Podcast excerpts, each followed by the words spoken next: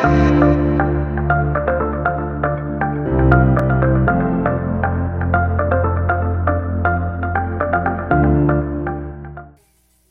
again, good morning. Please turn with me to the book near near the end of the Bible, the book of Hebrews, if you would.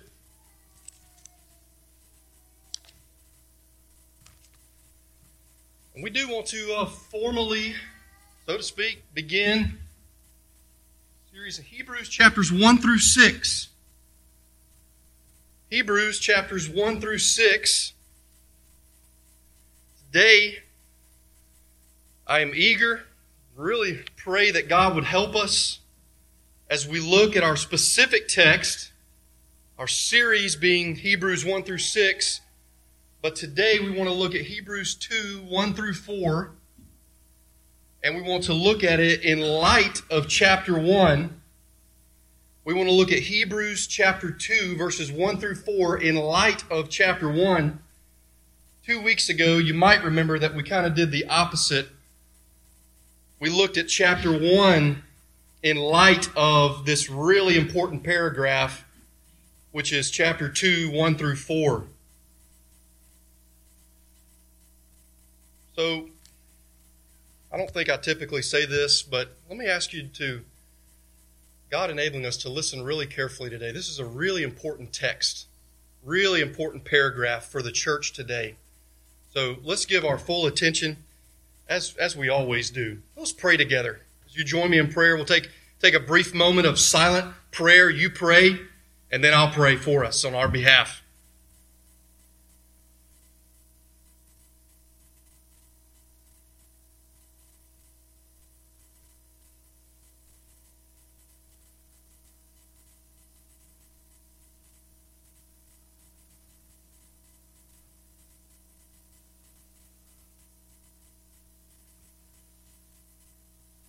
Lord, we thank you for your word. We thank you for your revelation. For this book of Hebrews.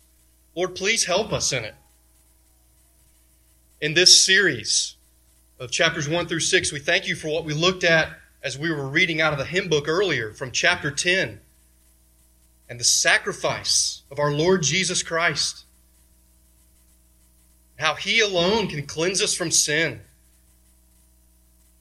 Lord, give us attention to not to, to my sermon, but to your word, Lord. Help us to hear and to hear well. Lord, thank you for, again, for this book. Lord, we thank you for Jesus Christ, who is the only Savior and Lord.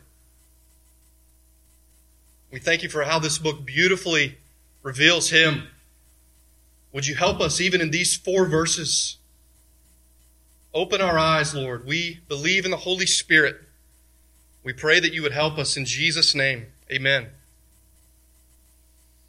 So I want to speak to you mainly, mainly from Hebrews 2 1 through 4, although you could say it's 1 1 through 2 4. You could say that as well. And uh, the title that I'm going to give this morning is Glory and Danger. Glory and Danger. Now, if you're physically able to stand in honor of the reading of God's Word,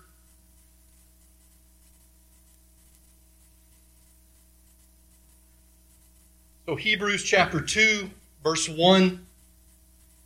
This whole book is a sermon, and, this, and the author writes this to these Christians so many years ago and to us. Therefore, we must pay much closer attention to what we have heard, lest we drift away from it. For since the message declared by angels proved to be reliable, and every transgression or disobedience received a just retribution. How shall we escape if we neglect such a great salvation? It was declared at first by the Lord, and it was attested to us by those who heard, while God also bore witness by signs and wonders and various miracles and by gifts of the Holy Spirit distributed according to his will. This is the word of the Lord. Thanks be to God. You can be seated. Thank you.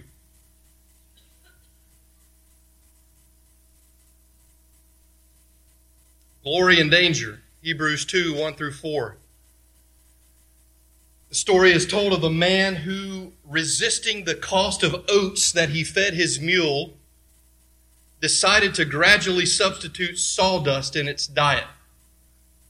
He no longer wanted to pay the price of feeding his mule oats, so he substituted sawdust in his diet. Everything went fine for a while, but by the time the mule was satisfied with sawdust, he died. And the same is true spiritually. So Green says this the changeover from truth to error is sometimes a slow process, and the people don't always know the difference. But before you know it, they are dead. I was just speaking on Friday, had the really, truly the great privilege to speak to the students at Wayne Christian School. And I was sharing to them as I was speaking uh, first to the lower school chapel and then to the upper school chapel, I said to them that I too uh, had attended a Christian high school in Gastonia. And I spoke to them about this need to persevere. And I, and I said to them, trying to positively encourage them, even though it sounded negative, I said that one of my dear friends, not too long ago, were talking about how uh, sadly it seemed to us, it seemed to us, uh, the, from the best that we could tell, those that we graduated with uh, back in 1999 from Gaston Christian High School. It was not a large graduating class, but it seems to us that not many are truly following the Lord. And it's a sad thing. It's a sad thing. I want us to notice some things here in this text this morning as we think about glory and danger. I want you to look at the text with me, and the first thing that I want us to see the first thing that I want us to see, dear friends, is this is that we have a great salvation we have a great salvation. That's the first thing. And I want you to see these things in the text. Please see these things in the text. In other words, don't take my word for it. He says in verse 3 of Hebrews chapter 2 How shall we escape if we neglect what? Such a great salvation. Let me run through these points quickly. That's the first one. We have a great salvation. Number two, Listen to me. Number two, we cannot be safe. And when I say safe, I mean eternally safe. We cannot be safe and ignore this great salvation. We cannot be safe and ignore this great salvation. We're just, we're just getting the text here, okay? Verse 3 again. How shall we escape if we neglect such a great salvation? don't answer out loud, but what do you think the answer is that he's driving at when he asks this question? What's the answer that he has in mind as he poses this to the believers there, gathered perhaps in a small house church so many years ago? We have a great salvation, friends. And uh, number two, we cannot be safe eternally and disregard or ignore or not pay careful attention to this great salvation. But then, number three, number three, please hear this and see an example of why this is true. Please hear this, hear what I've been saying, what I just said, and then see an example of why this is true. And that's verse 2. See the logic that he uses here. It's a, it's a lesser to greater logic. They would have understand, understood this. This was common notice the logic, the lesser to greater logic that he uses in verse 2. For since the message declared by angels proved to be reliable, and every transgression or disobedience received a just retribution. And then again, verse 3 How shall we escape if we neglect such a great salvation? And so we see an example of why this is true, why what is true, why it's true that we cannot be safe. We cannot be safe if we ignore this great salvation. What is verse 2 about? When he says, For since the message declared by angels, well, that's uh, well attested by the New Testament. That's That what is that? That's the law. The message declared by angels, given through angels. Uh, the Old Testament, we might say, was given through two different types of mediators. It was mediated through the prophets, and it was mediated through angels. The lesser, the greater. If this is true, do you see? If that's true, then how much more this? See that? Okay, number four. Just laying the groundwork here. We are safe and happy only if we continue in our great salvation, so consider it a bit more. We are safe and happy only if we continue in our great salvation, so would you consider it a bit more? Consider the, the nature of this great salvation. Consider the nature of this great salvation, and that's in 3b. Look in the middle of verse 3. He says, Such a great salvation, it was declared at first by the Lord, and it was attested to us by those who heard. Verse 3b tells us that this great salvation was, first of all, preached by the, the preacher, who is the Lord Jesus Christ. Do you see that there in the text? It, first of all, Jesus preached it. Notice, friends, the nature of this great salvation. It was declared at first by the Lord, and it was attested to us by those who heard, by those who were eyewitnesses. Praise God that we have the uh, uh, apostolic word, that we have the tradition handed down. Learn more about the nature of this sal- great salvation. Verse 4 While God also bore witness by signs and wonders and various miracles and by gifts of the Holy Spirit distributed according to his will, according to his sovereign will. So I wanted you to see the nature of this great salvation in 3b and 4. 3b and 4. Dear friends, I'm warning you in love not to neglect this great salvation. Number five, Notice this phrase, lest we drift away from it. Number five is, lest we drift away from it. Look at verse 3, please. The author asks this question How shall we escape if, if we neglect such a great salvation? Uh, friends, we have a great salvation.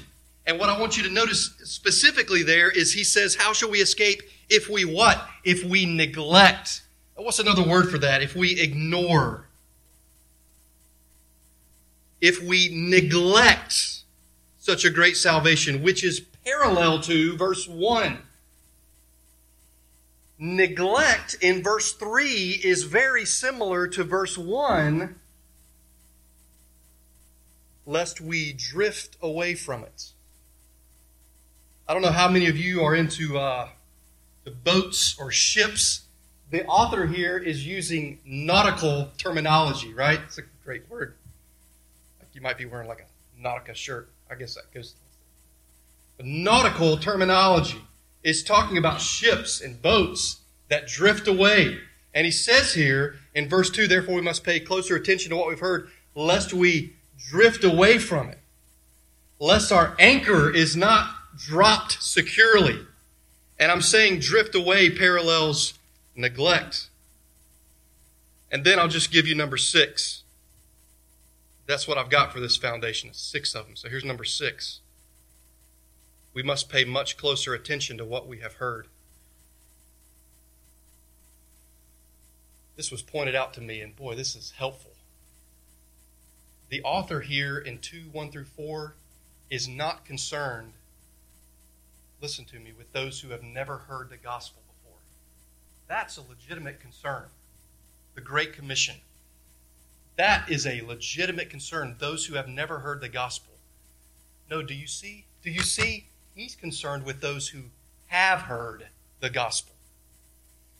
He's also not concerned with those who have rejected the gospel.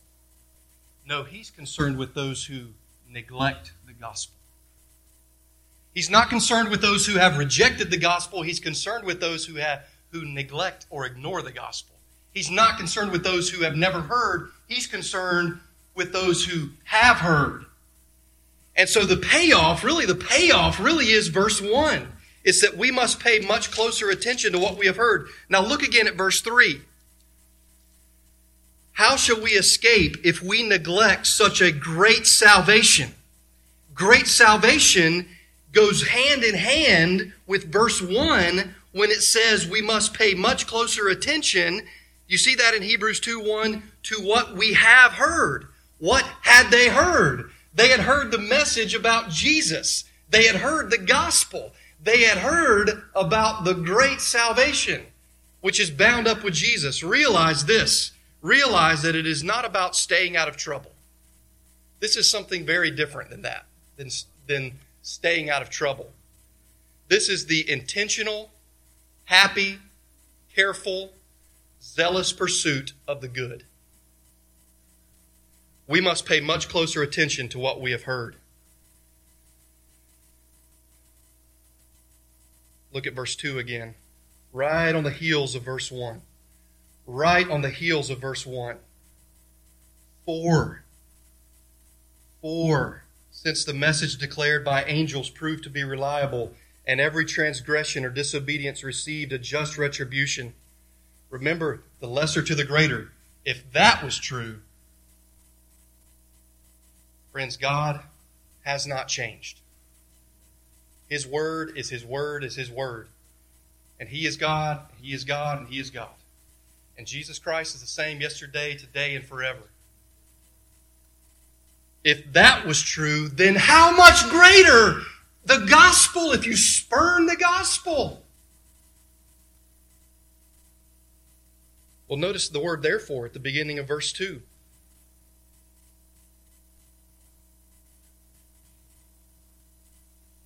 Now, verse, I'm sorry, verse 1. I was looking at the big two, which is chapter 2. Verse 1, please. Notice verse 1 again. We must pay much closer attention to what we have heard, lest we drift away from it. But that's not how the verse begins. It says, therefore. Therefore. So please, let's look at verse 5 of chapter 1.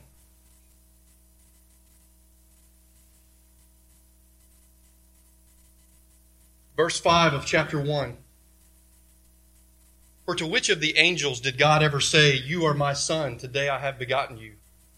Or again, I will be to him a father, and he shall be to me a son. And again, when he brings the firstborn into the world, he says, Let all God's angels worship him. Of the angels, he says, verse 7, he makes his angels winds and his ministers a flame of fire. But of the Son, he says in chapter 1, verse 8, Your throne, O God, is forever and ever. The scepter of uprightness is the scepter of your kingdom. You have loved righteousness and hated wickedness. Therefore, God, your God, has anointed you with the oil of gladness beyond your companions. And, verse 10, you, Lord, laid the foundation of the earth in the beginning, and the heavens are the work of your hands. They will perish, but you remain. They will all wear out like a garment. Like a robe, you will roll them up like a garment, they will be changed, but you are the same, and your years will have no end. And I'm just going to stop and remind you that in Hebrews chapter 13, again, he says Jesus Christ is the same yesterday, today, and forever. Look at verse 13 of chapter 1. And to which of the angels has he ever said, Sit at my right hand until I make your enemies a footstool for your feet? Are they not all ministering spirits sent out to serve for the sake of those who are to inherit salvation? Therefore, therefore, we must pay much closer attention to what we have heard lest we drift away from it. This is not an angel that we're dealing with here. This is not another prophet, although he is a prophet. This is not just the last and the greatest of the prophets. No, no, no. If you want to define an angel, if you want to know the definition of an angel, then look at verse 14 of chapter 1. What is an angel? Are they not all ministering spirits sent out to serve for the sake of those who are to inherit salvation? If you want to know the definition of an angel, we'll look at verse 7. Of the angels, he says, he makes his angels winds and his ministers a flame of fire. But then notice verse 8, but of the Son, he says, Your throne, O God, forever and ever. Let me remind you of Hebrews chapter 1. Dear friends, Hebrews chapter 1 is about the divinity or the deity of Christ. He is the Son of God. Hebrews chapter 1, verse 8, not to mention the whole chapter screams to us beautifully that Jesus Christ is the Son of God, God of very God, God in his essence.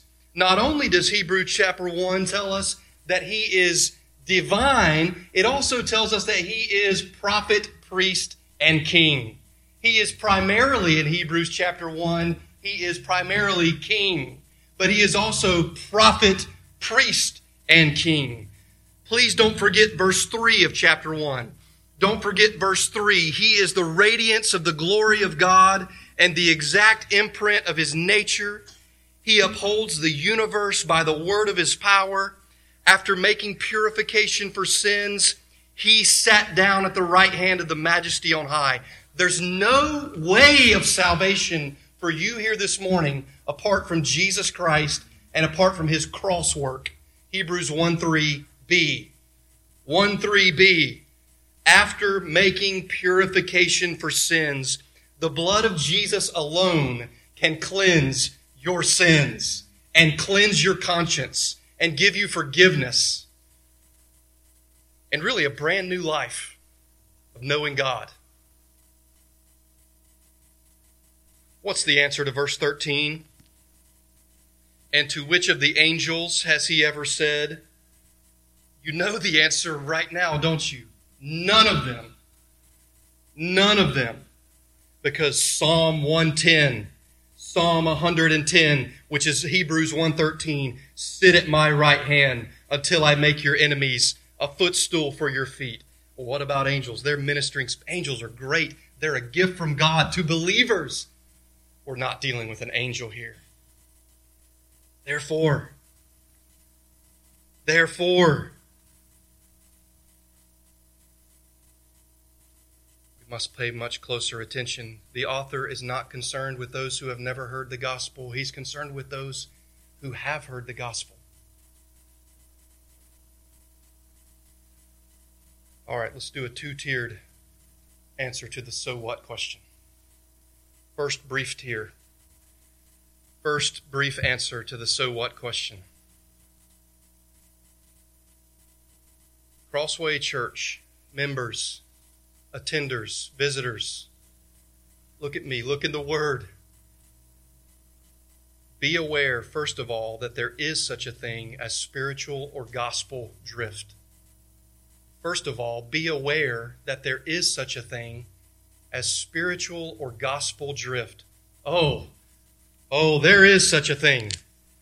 There is such a thing. I mentioned to you that I was sharing at Wayne Christian School with these middle schoolers and these high schoolers and trying to look them in the face and tell them not to get on any type of high horse myself or because I've been better than those with whom I graduated. But as I said, I, I told them that that my best friend and I grieved that so many, it seems, so many of our fellow classmates maybe still professed Christ, but did not seem that there was any type of zeal. By the way, there's not two types of Christians. There's not carnal Christians and then those who are on fire for Jesus. In the New Testament, there's only one type of Christian. There's all, we're all imperfect. We're all imperfect. Jesus is perfect. But there's only one type of Christian in the New Testament, and that's the type of Christian who follows the Lord and who loves the Word and who loves the church and who says, I need the church and I need Jesus Christ and I need the gospel. And so to be to be not zealous at all for Christ is to say, okay, maybe you're a Christian, but how does that comport with the New Testament? So, first of all, beware that there is such a thing as gospel or spiritual drift. We need to be careful because I need to be clear with you that I am not saying, boy, I did better. I did better than my friends because look where they are. You know, I see them on Facebook and they're, they're living like hellions. It's all of grace. Who makes you to differ? Why are you different? Who makes you to differ? Grace and grace alone.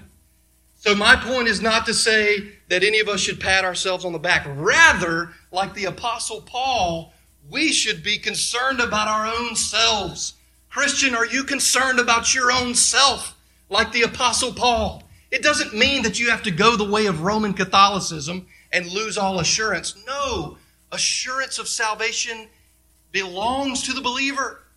You should have assurance of salvation. What we don't want to have, what we don't want to have is presumption. We don't want to have presumption. Even the apostle, apostle Paul says, I need to run this race. I need to discipline my body so that at the end of the race, I myself will not be disqualified. Oh, God, give us humility. God, give us as a church humility that we would say, God, help me. Listen to this wonderful little, very short poem by Robertson McQuilkin. It's called Let Me Get Home Before Dark. Listen to this carefully. Let me get home before dark. I fear the dark specter may come too soon. Death. I fear the dark specter may come too soon. Or do I mean too late? That I should end before I finish, or finish but not well.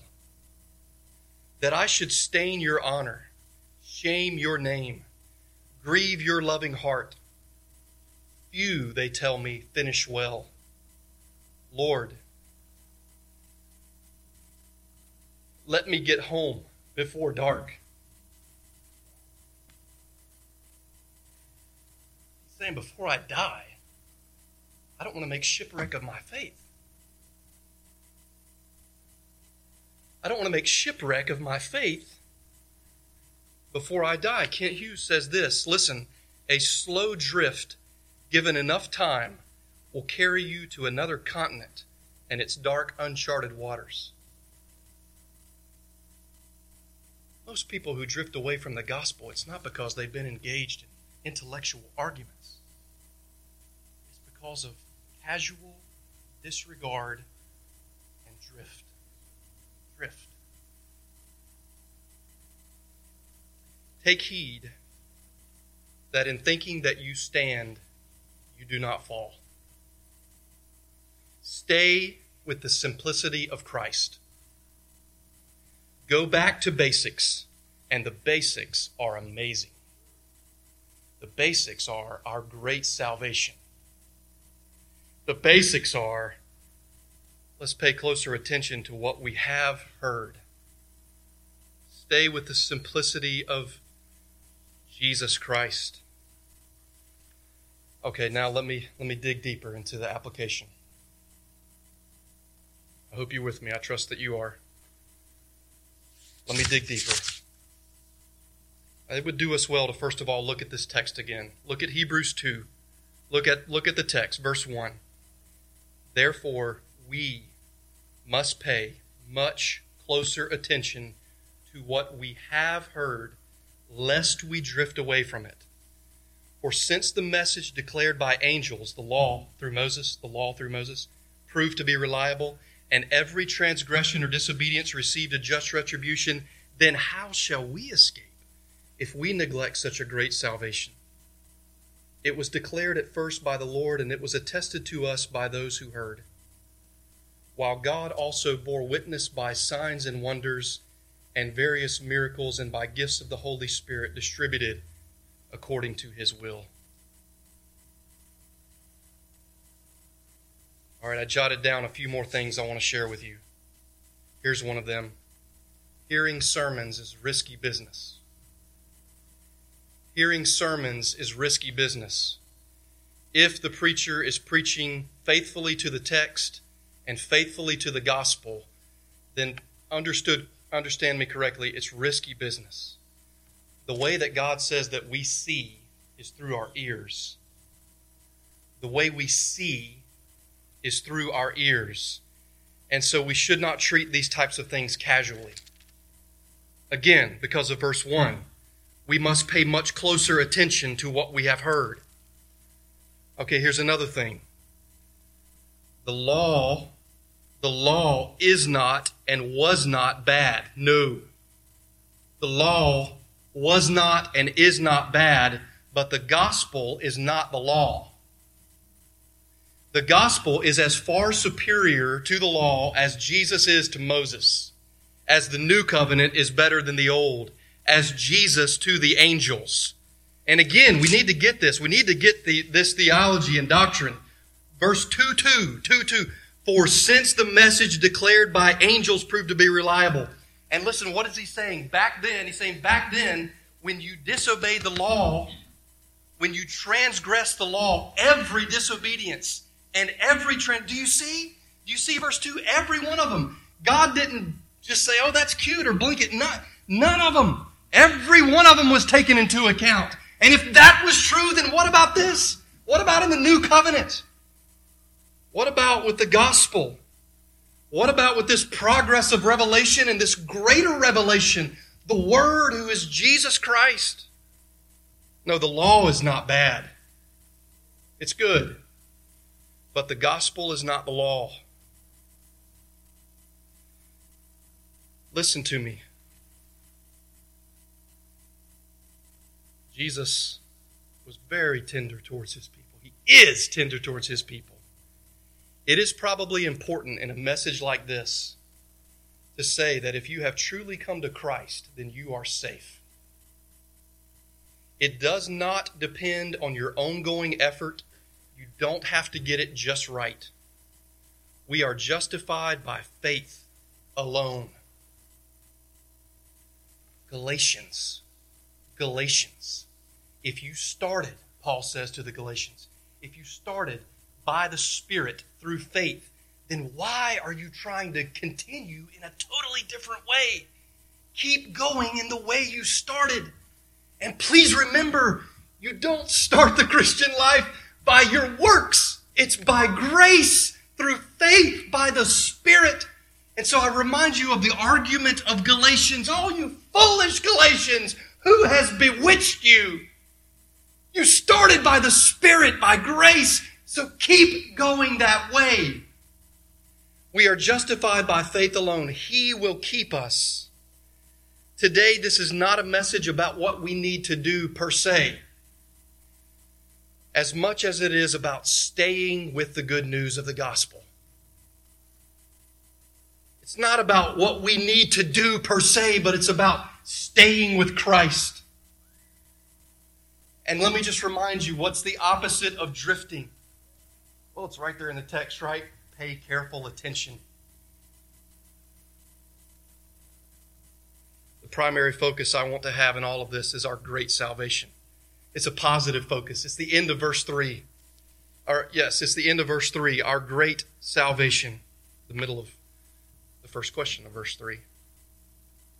To see the positive greatness of it, to revel in it, to worship, to realize Hebrews chapter 1, he is the He's the divine Son of God. He's our great prophet, priest, and king.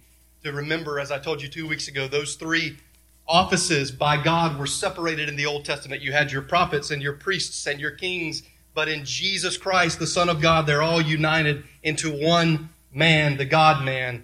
He is our great prophet, priest, and king.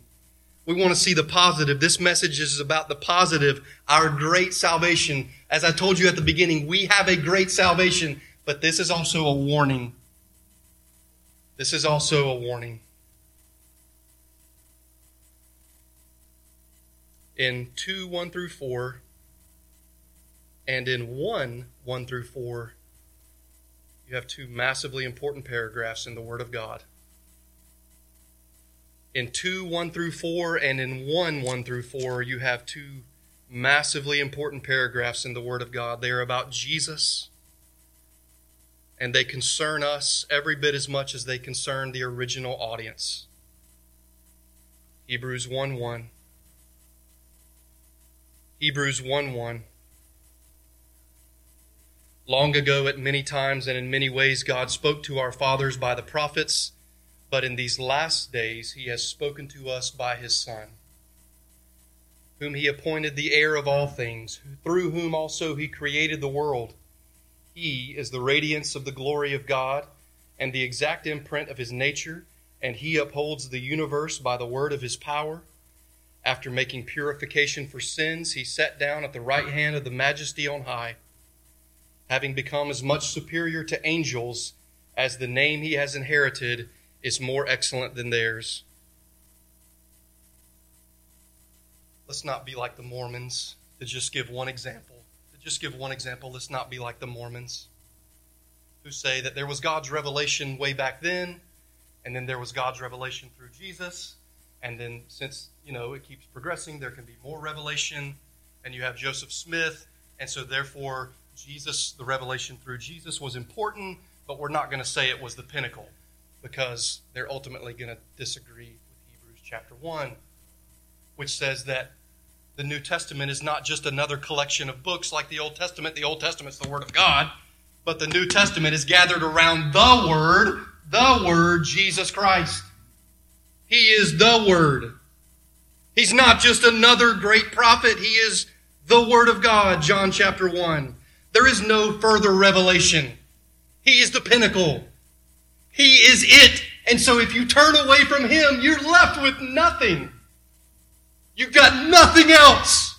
And if you turn your back on Him and on this great salvation and on the message of the gospel that we have heard, and I remind you again of chapter or verse 3 of chapter 1, He and He alone made purification for sins. He's the great shepherd of the sheep. He and He alone is raised from the dead. If you turn your back on that, you have nowhere to go.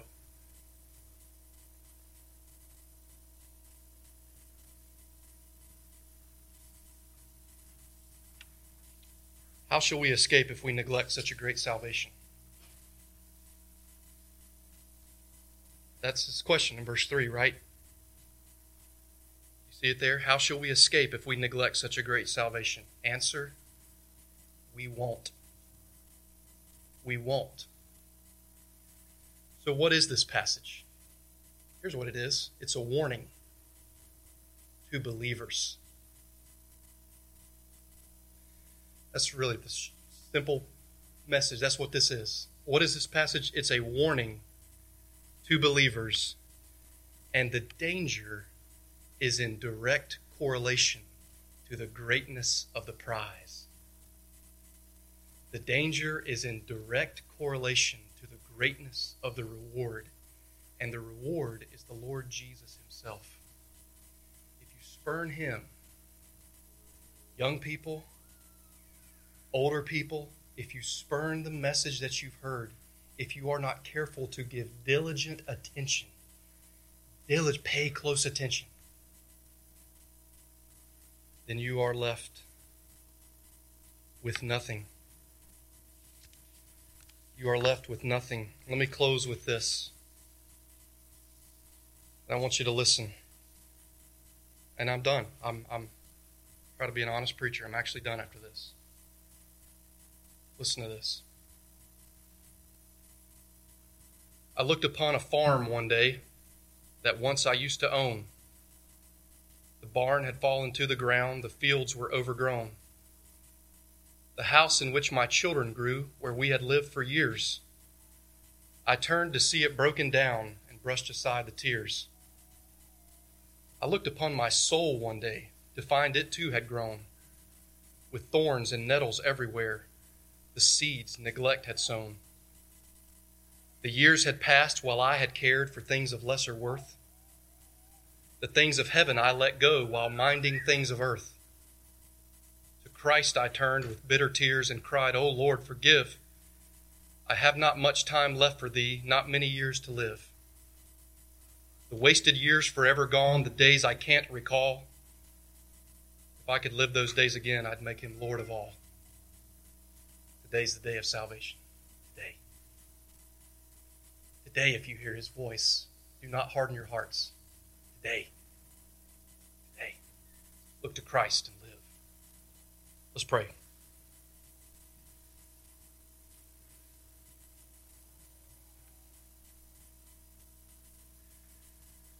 Lord, thank you for this preacher who preached this sermon that we call the book of Hebrews. And thank you for how pastoral he was. And thank you that it is your word. And thank you that your word, your definitive word, is the Lord Jesus Christ.